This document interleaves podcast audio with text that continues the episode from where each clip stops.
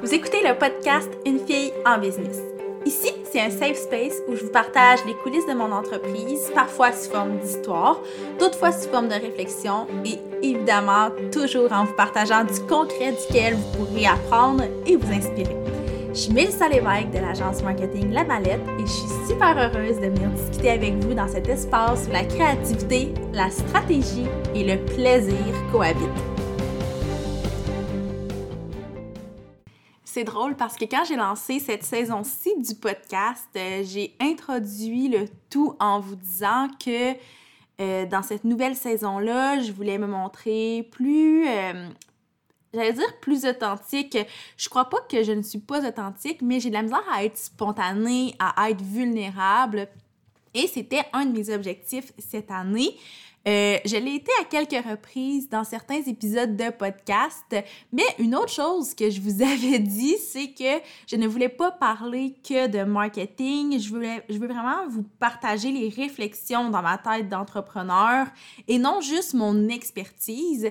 Puis aujourd'hui, euh, pour celles qui m'ont dit avoir hâte à ce genre d'épisode-là, ben vous allez être servis parce que j'avais envie de réfléchir avec vous à tout ce que mon entreprise a pu m'amener de façon personnelle dans ma vie parce que dès le, début de ma business, euh, bon, c'était peut-être pas très clair dans ma tête, mais au fond de moi, je savais que mon entreprise allait me servir à bâtir ma vie de rêve et que ma vie de rêve n'allait pas nécessairement tourner autour de ma business. Ce que je veux dire par là, c'est que pour moi, Travailler, ce n'est pas ma seule passion, ce n'est pas ma mon seul passe-temps. J'adore ce que je fais, je tripe à créer du contenu, je tripe à enseigner, à échanger avec mes clients, à brainstormer, à développer des stratégies. Pour vrai, je le sais que je suis faite pour ça. C'est quelque chose qui me passionne vraiment. Par contre, il y a plein d'autres choses qui me passionnent dans la vie, des choses que j'aime faire, dans ce que je dis qui est ma vie personnelle, dans le sens où ma vie professionnelle est une chose, mais j'ai quand même une vie personnelle et ma business n'empiète pas dans ma vie personnelle. C'est là où je veux en venir. Donc ça, ça fait très longtemps que je le sais que ma business va toujours me faire triper, mais ma vie ne tournera pas à 100% autour de mon travail. J'adore ma carrière. Je, me considère comme une personne assez carriériste, assez ambitieuse, mais je pense que j'ai beaucoup d'ambitions personnelles aussi qui doivent être atteintes. Euh, pas, nécessairement parce que c'est un devoir, mais parce que pour moi, ça me tient énormément à cœur. Donc, euh, tout ça pour dire que ma business s'il y a une chose qu'elle doit faire, c'est de servir à ma vie personnelle. Puis, euh, c'est drôle, mais avant d'enregistrer ce podcast-là, je n'étais pas supposée enregistrer de podcast aujourd'hui. C'est pas une journée de création de contenu ou quoi que ce soit, mais j'étais en train de faire la vaisselle, puis je me suis mise à penser à tout ce que ça m'a amené dans ma vie personnelle, puis j'avais envie de le partager avec vous pour plein de raisons, parce que je sais qu'il y en a beaucoup des curieuses que ça va intéresser. Je sais qu'il y en a beaucoup aussi qui auraient peut-être besoin d'avoir cette petite réflexion-là par rapport à leur propre business. Donc, c'est vraiment un exercice que je vous encourage à faire. Honnêtement, euh, je le fais en ce moment, l'exercice. J'ai pas pris aucune note, j'ai juste quelques petits points dans ma tête que je veux aborder avec vous, mais je vous encourage à le faire puis à voir à quel point votre business sert à votre vie personnelle. Et si jamais vous vous rendez compte qu'elle n'y sert pas tant que ça, bien, je pense que c'est peut-être de revoir vos priorités puis de voir comment elle pourrait vraiment servir. Donc, bref, je pense que je vais me lancer tout de suite avec euh, la première chose qui est pour moi probablement la plus importante, même si au début je ne m'attendais pas à ça, et c'est que ma business a eu un immense, et là quand je dis immense, c'est même pas assez fort comme mot, là, mais ça a eu vraiment un très, très, très, très, très grand impact sur ma santé physique, littéralement. Ça a l'air bizarre dit comme ça, mais il y a, y a plein de choses dans tout ça. La première chose, qui est, si je veux dans un ordre chronologique, c'est que les mois après que je me sois lancée à mon compte, donc après que j'ai quitté mon emploi de salarié et que je suis devenue 100% travailleur autonome, ça a été des mois tellement weird parce que ça faisait des années que j'étais habituée d'avoir des maux de ventre et des maux de cœur quotidiennement et j'étais justement en train de passer là ça faisait quelques mois même quelques années que je passais des tests dans les hôpitaux pour euh, peut-être la maladie de Crohn euh, il y en a eu bon, le colon irritable certaines intolérances on a eu plein plein plein d'hypothèses et on ne trouvait jamais qu'est-ce que j'avais puis pour vrai, ça m'empêchait pas de fonctionner au quotidien, mais ça avait vraiment un grand impact sur mon quotidien. Et dans les mois qui ont suivi cette transition-là, donc dans, les premiers mois où j'étais travailleur autonome, ces maux de cœur et ces maux de ventre-là ont diminué, mais tu sais, je, je, dis ont diminué parce que je veux pas dire complètement disparu parce que ce serait malhonnête, mais honnêtement, là, ils ont diminué de 95%. C'est complètement fou. Et après, ben là, nécessairement, j'ai dû faire un travail d'introspection parce que je me suis rendu compte que mon mode de vie, mon environnement et tout avait un impact sur ma santé physique. Et euh, ma conclusion par rapport à ça, ça a été que, euh, ben, premièrement, le stress, euh, que j'avais pas conscience, mais ce stress-là avait un impact clairement sur ma santé. Euh, tu sais, je veux dire, ça a toujours été connu dans ma vie que le stress m'entraîne euh, justement des maux de cœur, des maux de ventre. C'est comme ça depuis toujours. Je suis une personne, euh, j'aime pas dire anxieuse parce que je, je, je ne fais pas de l'anxiété, mais je suis une personne très, très ben, très stressée au quotidien, je dirais, depuis toujours. Puis, dans les dernières années, avant que je me lance à mon compte, ça a été des années où ma vie bougeait beaucoup. Donc, il y a eu toute la portion de vie étudiante où j'ai quitté ma région pour aller à l'université. J'étais très, très, très loin de ma famille. Il y a même eu une année où j'étais très loin de mon copain. On était à comme, je crois que c'était 8 heures de route qui nous séparaient. Donc, on se voyait vraiment pas souvent. Ah bon, après ça, il est venu me rejoindre à Sherbrooke pour les deux dernières années de mon bac. Après Sherbrooke, il y a eu le retour en région qui s'est passé, euh, j'allais dire d'une drôle de façon. C'est juste que je suis revenue habiter chez mes parents parce que tout s'est fait assez rapidement. Donc, ça, c'était beaucoup de changements, surtout pour une fille comme moi qui n'est pas très habituée au changement en général. Puis après ça, bon, il y a eu mon premier emploi en tant qu'adulte, qui n'était pas un emploi hyper méga stressant, mais moi, je me suis toujours mis une grande pression de performer, une grande pression de me prouver. C'était mon premier emploi d'adulte, donc j'avais des preuves à faire et euh, je me rendais pas compte que j'étais stressée, comme je vous disais. Mais avec le recul, je réalise qu'il y avait beaucoup de stress qui s'accumulait littéralement dans mon corps. Puis, euh, une autre chose aussi que ce petit travail d'introspection-là m'a permis de, de découvrir, c'est que j'étais juste pas bien.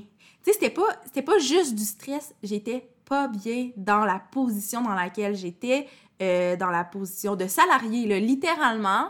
J'ai réalisé que d'avoir un boss, d'avoir des comptes à rendre, d'être très, très limité dans mes mouvements créatifs, très, très limité dans mon horaire, très limité dans mes idées, mes projets. Ça avait un, un impact immense sur comment je me sentais physiquement. Et ça, pour vrai, quand j'ai réalisé ça, j'étais comme Ah, mais c'est quand même bizarre. Je pense pas que le fait de pas me sentir à ma place avoir à ce point un impact sur ma santé. Mais jumelé au stress, maintenant, j'y crois et je réalise que se sentir on, on se sent pas nécessairement parfaitement toujours sur son X, mais tu se sentir complètement à côté de la traque, ça peut vraiment avoir cet impact-là. Donc, ça, c'est la première chose sur le plan santé physique que ma business m'a apporté. Mais si on va dans le deuxième volet, encore une fois par rapport à la santé physique, euh, ben, peut-être que certaines d'entre vous le savez, j'en ai parfois glissé un mot dans le podcast ou sur mes autres plateformes, mais en 2017, euh, alors que j'avais 25 ans, j'ai reçu un diagnostic de diabète de type 1. Donc, ça a été des mois qui ont été très chargés, très mouvementés parce que je devais apprendre à vivre avec une nouvelle condition qui va me suivre toute ma vie. Une condition qui, au début, était bien, bien, bien mystérieuse parce que si vous êtes un peu familière avec euh, le diabète, Généralement, le diabète de type 1, c'est diagnostiqué chez les enfants, puis moi j'avais 25 ans. Donc, bref, il y a eu beaucoup de questionnements par rapport à ça de la part des médecins, beaucoup de tests qui ont été passés que normalement quelqu'un de qui est diabétique de type 1 n'aurait pas nécessairement passé. Donc, euh, ça a engendré beaucoup de rendez-vous médicaux, beaucoup de stress, beaucoup de questionnements, beaucoup de craintes et euh, beaucoup de comme de nouveaux apprentissages, puis de nouvelles façons de faire les choses. Puis ça, ça s'est tellement fait de façon plus simple étant donné que j'avais ma propre entreprise et que j'étais libre de faire un peu ce que je voulais. Donc évidemment, pendant cette période-là, j'ai eu moins de mandats parce que je me suis permis de prendre soin de ma santé en premier, chose que j'aurais jamais pu faire avec un emploi de salarié. En fait, j'aurais littéralement dû soit prendre un congé de maladie, ce qui aurait probablement pas vraiment bien passé à ce moment-là, dans le sens où euh, je pense pas que le diabète, c'est une bonne raison de prendre un congé de maladie.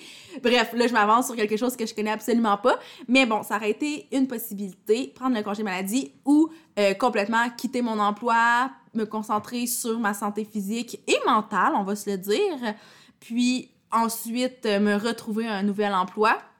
Mais c'est pas comme ça que ça s'est passé. Ça s'est passé dans le j'allais dire le confort. Je pense pas qu'être travailleur autonome, c'est une position qui est confortable, mais dans l'espèce de douceur, puis la liberté de prendre moins de mandats, de, d'expliquer aux gens autour de moi les raisons pour lesquelles j'étais peut-être moins présente, que les délais de réponse au courriel étaient plus longs. Euh, ça m'a aussi permis de remodeler mon horaire parce que, évidemment, je vous l'ai dit, ça impliquait beaucoup de rendez-vous médicaux. Euh, ça, là, je n'ai pas, pas arrêté d'y penser, mais avec l'emploi de salarié que j'avais, c'était toujours quand même compliqué puis difficile d'avoir des congés pour certaines, euh, certaines occasions, certaines occasions, certains rendez-vous.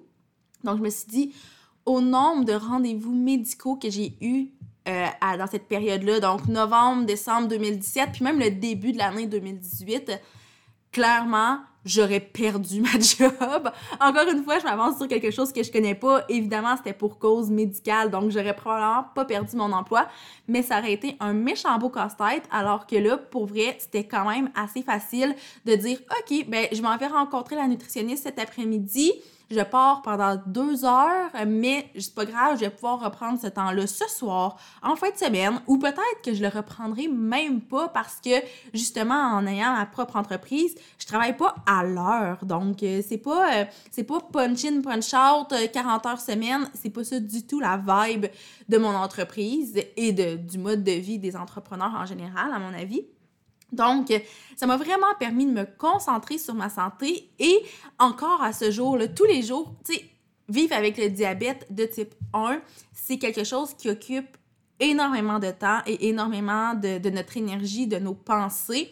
Évidemment, je suis pas la première diabétique et il y a bien des diabétiques qui ont des emplois traditionnels et qui vivent très bien avec ça, mais le fait d'être entrepreneur m'a permis de vraiment le porter une attention vraiment particulière à ma santé. Puis au quotidien, c'est vraiment ça que je fais. Donc, je surveille de près mes glycémies, je surveille de près comment mon corps réagit.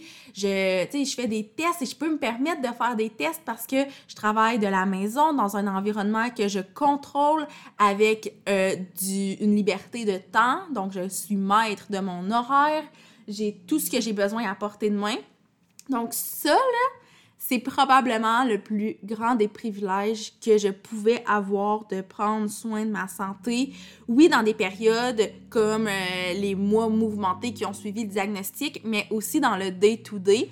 Puis, tu sais, quand je parle de prendre soin de ma santé, c'est c'est tout ce volet-là qui implique une condition médicale, mais aussi le fait de pouvoir m'entraîner quand je veux, sortir marcher un après-midi si j'en ressens le besoin, si dans mon corps, là, je me sens pas bien, chose que j'aurais pas pu faire encore une fois en tant que salarié, mais je sacre mon camp, je sors dehors, je prends l'air, je bouge. Et ça, encore une fois, c'est quelque chose qui est un immense privilège. Puis je suis reconnaissante de ça. En fait, c'est souvent parmi mes gratitudes du jour d'avoir cette liberté-là, ce pouvoir-là, ce privilège-là. Donc euh, voilà, ça c'est le volet comme santé physique. Évidemment, vous vous douterez bien que euh, le fait d'être entrepreneur a eu un bel impact sur ma santé mentale. Tantôt, je vous parlais du stress puis du fait de pas me sentir à ma place. Ça avait un impact sur ma santé physique, mais évidemment que c'est très, très mental. Donc, tout ça, je vous dirais pas que je suis plus stressée. Je pense que la vie d'un entrepreneur, c'est une vie qui est stressante, mais on contrôle plus qu'est-ce qui nous stresse et je trouve que c'est plus souvent qu'autrement un bon stress et non un stress qui est généré par des collègues de travail avec qui on a des relations difficiles, par des délais pas possibles à respecter, par euh, des tâches qui euh, nous rendent vraiment inconfortables. Bref, moi, c'était vraiment ça qui était stressant au quotidien. Et maintenant, ben, j'ai le contrôle là-dessus. Donc, euh, oui, j'ai encore des délais à respecter. Oui, j'ai encore des fois des tâches que j'aime moins à faire. Mais c'est beaucoup plus contrôlé. Je peux le prévoir. Et ça, ça fait en sorte qu'au quotidien, ce qui me stressait avant, c'est plus les mêmes choses. Et ce qui me stresse maintenant est beaucoup plus doux. Donc, euh, évidemment, je me sens beaucoup mieux. Et ben, même chose pour le volet, euh, je me sens beaucoup plus à ma place. Là, je parlais de mon emploi salarié, je sentais que je n'étais pas du tout au bon endroit. Et maintenant, je sais que je suis pile où je dois être, que je travaille à bâtir ma business pour réaliser tous mes autres rêves dans ma vie personnelle autour de ça. Puis ça, ben, tu sais, ça n'a même pas de valeur, là. C'est fou, c'est incroyable. Et bon, vous voyez, c'est un, épisode où je suis beaucoup dans la gratitude, mais c'est que j'en reviens pas que une décision que j'ai prise relativement sur un coup de tête, qui est une décision quand même de grande ampleur, a pu m'amener tout ça. C'est complètement hallucinant, là. Mais bref, si je reviens vraiment à la santé mentale, ben c'est sûr que je me sens à ma place. Donc, je, je rayonne plus, je suis plus euh, je suis plus présente dans mes relations parce que j'ai rien qui me ben j'ai rien. J'ai pas les tracas que j'avais avant qui sont toujours dans ma tête, la, la grosse pression sur les épaules. Euh, je sens aussi que je m'accomplis, que je me développe comme personne, chose que, qui se faisait plus ou moins avant. Euh, j'avais l'impression que je stagnais alors que maintenant tous les jours je ne suis plus la même personne que j'étais le matin quand je me suis réveillée. Quand je me couche, je suis plus la même personne que j'étais le matin. C'est ça que je voulais dire. Donc ça complètement complètement complètement fou. Ensuite, une autre chose que ma business m'a amené dans ma vie personnelle, c'est au niveau de mes relations. Et encore une fois, ça se passe en deux volets. Il y a premièrement les nouvelles connaissances que ça m'a amené à faire. J'ai découvert des personnes vraiment incroyables. J'ai fait, j'ai développé des relations professionnelles, mais aussi des relations personnelles qui ben, n'aurait jamais eu lieu si je n'avais pas mon entreprise en ligne, dû au fait que euh, ben, c'est des, souvent des gens qui ont un mode de vie qui ressemble au mien, donc j'ai beaucoup d'entrepreneurs maintenant autour de moi et aussi beaucoup de gens qui sont pas physiquement très près de moi, considérant que j'habite en Abitibi-Témiscamingue, mais euh, tu sais, j'ai une de mes très bonnes amies que je me suis fait grâce à mon entreprise qui est à Belleuil, une autre qui est à Sherbrooke, j'en ai une à Québec, euh, j'en ai une à Longueuil. Donc, tu sais, ça, ça, encore une fois, je sais que je me répète là, mais ça n'a pas de prix et je me dis, c'est une opportunité que moi, je me suis créée, donc ma business, qui m'a permis d'avoir ça. Et j'en reviens juste pas. J'en reviens pas. Et je suis encore une fois très, très reconnaissante. Puis le deuxième volet des relations, ben, c'est que ça m'a permis d'être tellement libre, donc libre de mon temps, entre autres, que j'ai pu euh, creuser certaines relations déjà existantes. Donc, je pense, entre autres, à euh, ma première et même ma deuxième année en tant qu'entrepreneur. Une de mes meilleures amies qui habite dans la même ville que moi avait un mode de vie qui, euh, elle n'était pas entrepreneur, mais elle avait un mode de vie qui pouvait s'apparenter à celui que j'avais. Donc, combien d'heures on a passé ensemble à faire un peu n'importe quoi, aller prendre des cafés, aller prendre des marches, faire certaines sorties parce que je pouvais me le permettre, je pouvais entretenir cette relation-là et je suis convaincue que c'est ce qui fait qu'à ce jour, notre relation est encore aussi forte Parce que si j'avais eu vraiment un mode de vie, emploi 9 à 5, j'aurais pas pu consacrer autant de temps à cette personne-là, j'aurais pas pu la découvrir comme je l'ai découvert, j'aurais pas pu avoir les conversations que j'ai eues avec elle.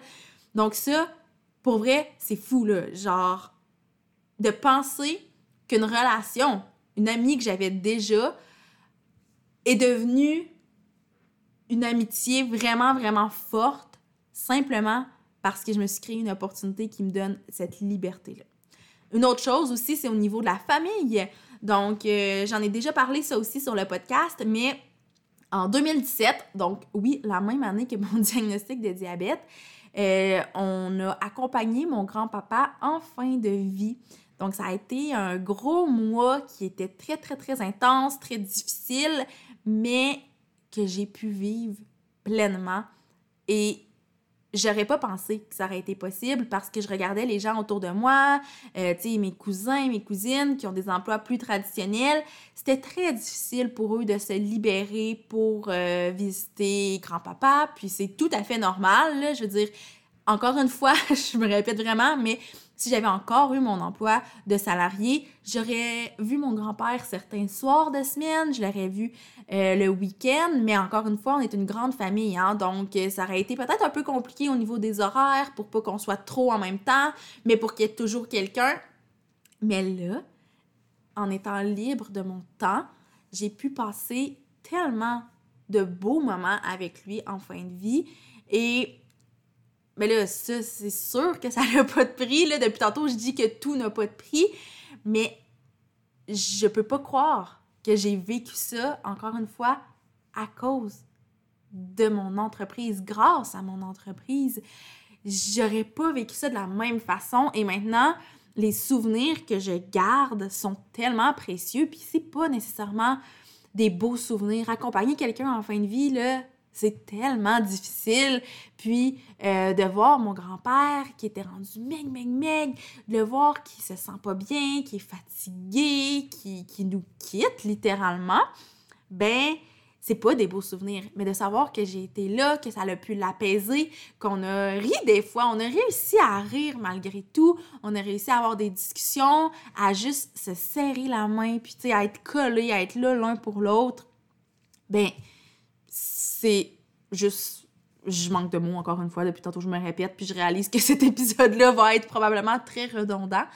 Mais euh, c'est ça. Ça a été une période à la fois très difficile mais de laquelle je suis vraiment reconnaissante parce que si je l'avais vécu autrement, donc si je n'avais pas pu me libérer autant, si je n'avais pas pu passer ce temps-là de qualité avec lui, probablement qu'à ce jour, il y a des regrets que j'aurais, euh, mon deuil ne se serait pas fait de la même façon. Donc euh, voilà. Puis la dernière chose que j'ai envie d'aborder, mais non la moindre, on va se le dire, que ma business a eu comme impact dans ma vie personnelle, c'est le pouvoir d'avoir une vision, puis d'avoir des rêves. Puis là, je sais que ça sonne un peu kitsch, puis peut-être même triste parce qu'on se dit que ça te prenait une business pour avoir des rêves. Puis la vérité, c'est que enfant puis ado, j'étais tellement une grande rêveuse. J'avais des ambitions incroyables. J'étais vraiment là, ma liste de rêves était longue là, comme ça se peut pas. C'était incroyable. Puis on dirait que dans le début de la vie adulte, je suis comme rentrée dans une espèce de pattern de routine, de ben, de routine en fait, c'est littéralement ça. Donc oui, j'avais encore certains rêves, mais ils n'étaient pas ancrés profondément en dedans de moi parce que c'était comme plus une priorité pour moi aller travailler, c'était une façon d'avoir mon chèque de paye pour pouvoir payer mon loyer et manger. Alors que maintenant, travailler, c'est bâtir ce qui va m'amener à réaliser mes rêves. Puis ça me fait tellement du bien de retrouver ce pouvoir-là de rêver, d'avoir des passions, d'avoir des passe-temps, d'avoir une vision que je vais concrétiser, puis je le sais que je vais la concrétiser. C'est plus juste des rêves en l'air, c'est quelque chose de très, très concret parce que ma business me permet de moi-même créer le plan de match qui va m'amener à concrétiser ces rêves-là. Donc, ça m'amène, oui, le pouvoir de rêver, Mais éventuellement, dans quelques années, je vais pouvoir vous dire que tous ces rêves-là vont avoir été réalisés aussi grâce à mon entreprise. Puis je pense que ça, c'est probablement une des choses euh, qui, de laquelle on est la moins consciente, je crois, pour avoir eu des discussions avec des gens autour de moi, c'est à quel point une business, oui, c'est une façon de faire de l'argent, c'est une façon d'aider les autres, c'est une façon de véhiculer un message, peu importe, mais c'est aussi le plus grand véhicule vers nos ambitions, vers nos rêves. Puis en le voyant comme ça, ça change vraiment beaucoup de choses. Tu sais, là, je, sais que je vais peut-être déroger un peu du sujet de l'épisode d'aujourd'hui, mais il y a eu un moment dans ma vie où c'était très important pour moi de faire de l'argent, mais je savais comme pas pourquoi. Je voulais faire de l'argent parce que c'était bien vu. Je voulais faire de l'argent pour pouvoir dire que j'avais fait tant dans mon année. Je voulais de l'argent parce qu'on a besoin d'argent pour vivre. Mais il y a quelqu'un qui me demandait à un moment donné, c'est quoi ton objectif euh, de, de revenu mensuel? Puis je me souviens pas exactement c'était quoi le chiffre, mais admettons que j'avais dit 10 000 mensuellement. Et la personne m'avait dit, OK, mais pourquoi? Et j'étais comme, ben, parce que. Je savais tellement pas. J'étais comme, ben, parce que je vois ça souvent, des gens qui visent le 10 000 mensuel. Je vois des gens qui l'ont accompli. Puis pour moi, c'est comme mon, mon next goal, mon prochain objectif. Et ça allait être soi, mais sans avoir une motivation profonde. Puis avec le temps, en travaillant sur mon entreprise, puis en ayant le constat que ça allait m'amener à concrétiser beaucoup de mes rêves, pour ne pas dire tous mes rêves, ben là, ça m'a fait réaliser, OK, faire de l'argent, c'est super important parce que j'ai besoin de cet argent-là pour réaliser mes rêves. Mais maintenant, la motivation est beaucoup plus profonde, et beaucoup plus pertinente, et beaucoup plus humaine, et beaucoup plus euh, légitime aussi, à mon avis. Et c'est ce qui fait que ma business a littéralement explosé dès le moment où j'ai fait ce constat-là c'est fou, là, mais de ne plus avoir la même motivation, la motivation est la même. La motivation est d'avoir une business qui me permet de faire de l'argent, mais la motivation ultime qui est de réaliser mes rêves, ça l'a tellement changé parce que je travaille plus de la même façon, je travaille plus avec les mêmes personnes, euh, je travaille différemment, j'ai une motivation puis un but très précis. Donc, tu sais, quand on se lance une business, on parle souvent du why. Puis moi, j'en avais un why, mais il était pas très solide. Donc, mon pourquoi, là, il était. Je me sais même pas qu'est-ce que je disais au début, là, mais c'était probablement quelque chose comme Ah, ben, mon pourquoi, c'est pour avoir être libre financièrement. Genre. Mais tu sais, être libre financièrement, pourquoi? Ça, j'étais pas capable d'aller plus loin que ça. Et maintenant, si vous me le demandez, la liste est très longue. Je veux être libre financièrement pour pouvoir offrir et redonner aux gens autour de moi qui ont tellement été impliqués dans ma vie depuis, depuis toujours. Je veux être libre financièrement pour réaliser mon rêve d'être une maman et d'être une maman qui est présente, qui est bienveillante, qui vit un quotidien qui est simple, qui est doux.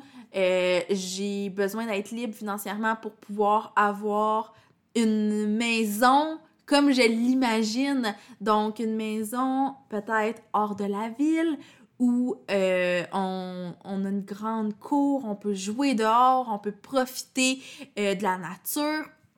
Euh, je veux être libre financièrement pour pouvoir mettre cet argent-là dans euh, des, des, activités de développement, que ce soit personnel ou juste des, développer des passe-temps. Un de mes grands rêves, je le dis pas souvent parce que ça me gêne un peu, mais j'aimerais beaucoup apprendre à chanter, mais je chante comme un pied, on va se le dire. J'adore chanter, je chante toujours, mais je chante très mal. Par contre, je me dis, à un moment donné, je pourrais vraiment me concentrer là-dessus. Ça veut pas dire que je vais devenir une grande euh, Charlotte Cardin. Ça veut pas dire que je vais avoir une grande voix et que je vais enregistrer des albums. En fait, c'est pas du tout dans cette optique-là que je vais apprendre à chanter. Mais si je peux au moins apprendre à maîtriser ma voix et tout, j'aimerais vraiment beaucoup ça. Donc, c'est des petits objectifs comme ça, des, nouveaux passe-temps, des activités que je veux pouvoir faire et être libre de le faire sans me questionner à savoir OK, ben est-ce que ça va avoir un impact financier? Est-ce que ça va avoir un impact? Est-ce que ça va prendre trop de mon temps puis je vais pas pouvoir développer ma business? c'est pas du tout le mindset dans lequel je veux être parce que au contraire, c'est ma business qui me donne cette liberté financière là, cette liberté de temps là pour développer tous ces beaux projets là, tous ces beaux rêves là. Donc là, je vous énumérerai pas tous mes rêves, mais j'ai quand même une très très longue liste. Je vous ai nommé les, premiers qui me venaient en tête, qui sont probablement les plus chers à mes yeux, mais euh, évidemment, c'est ça, j'en ai plein et ma business m'a permis justement de faire une liste de tellement, tellement beaucoup de rêves, puis de pouvoir voir le jour où je vais les réaliser finalement. Donc, euh, c'était un peu ça que j'avais envie de jaser avec vous. J'avais vraiment envie de vous parler de ce que ça, m'a amené du côté personnel parce que, comme je vous ai dit tout au long du podcast, là, la business, pour moi, c'est un véhicule vers les rêves personnels. Et au quotidien, j'adore mon travail. Donc, c'est juste parfait. Dans le sens où un de mes rêves, entre autres, c'est d'avoir une business en pleine croissance, c'est de gérer une équipe. Donc, ma business me permet aussi de réaliser ce rêve-là tout en ayant un impact super positif sur toutes les autres sphères de ma vie. Et quand je vous dis que ça a un impact sur toutes les sphères de ma vie, évidemment, j'ai pas, je suis pas entrée dans les détails de tout, tout, tout, mais tu sais, tantôt, je vous parlais de relations. Ma relation de couple en a énormément bénéficié aussi. J'ai certaines relations familiales qui en ont vraiment bénéficié aussi. Donc, pour moi, je le vois que ça a des répercussions sur tout autour. Et ça me donne juste envie de poursuivre là-dedans.